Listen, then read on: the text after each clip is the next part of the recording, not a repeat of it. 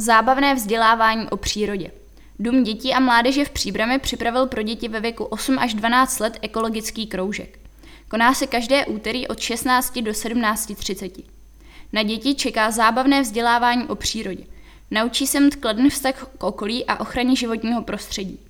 Také by si měli osvojit znalosti z turistiky nebo tábornictví nebo základy chovatelství. Praktické znalosti pak získají na víkendových akcích nebo na příměstských táborech.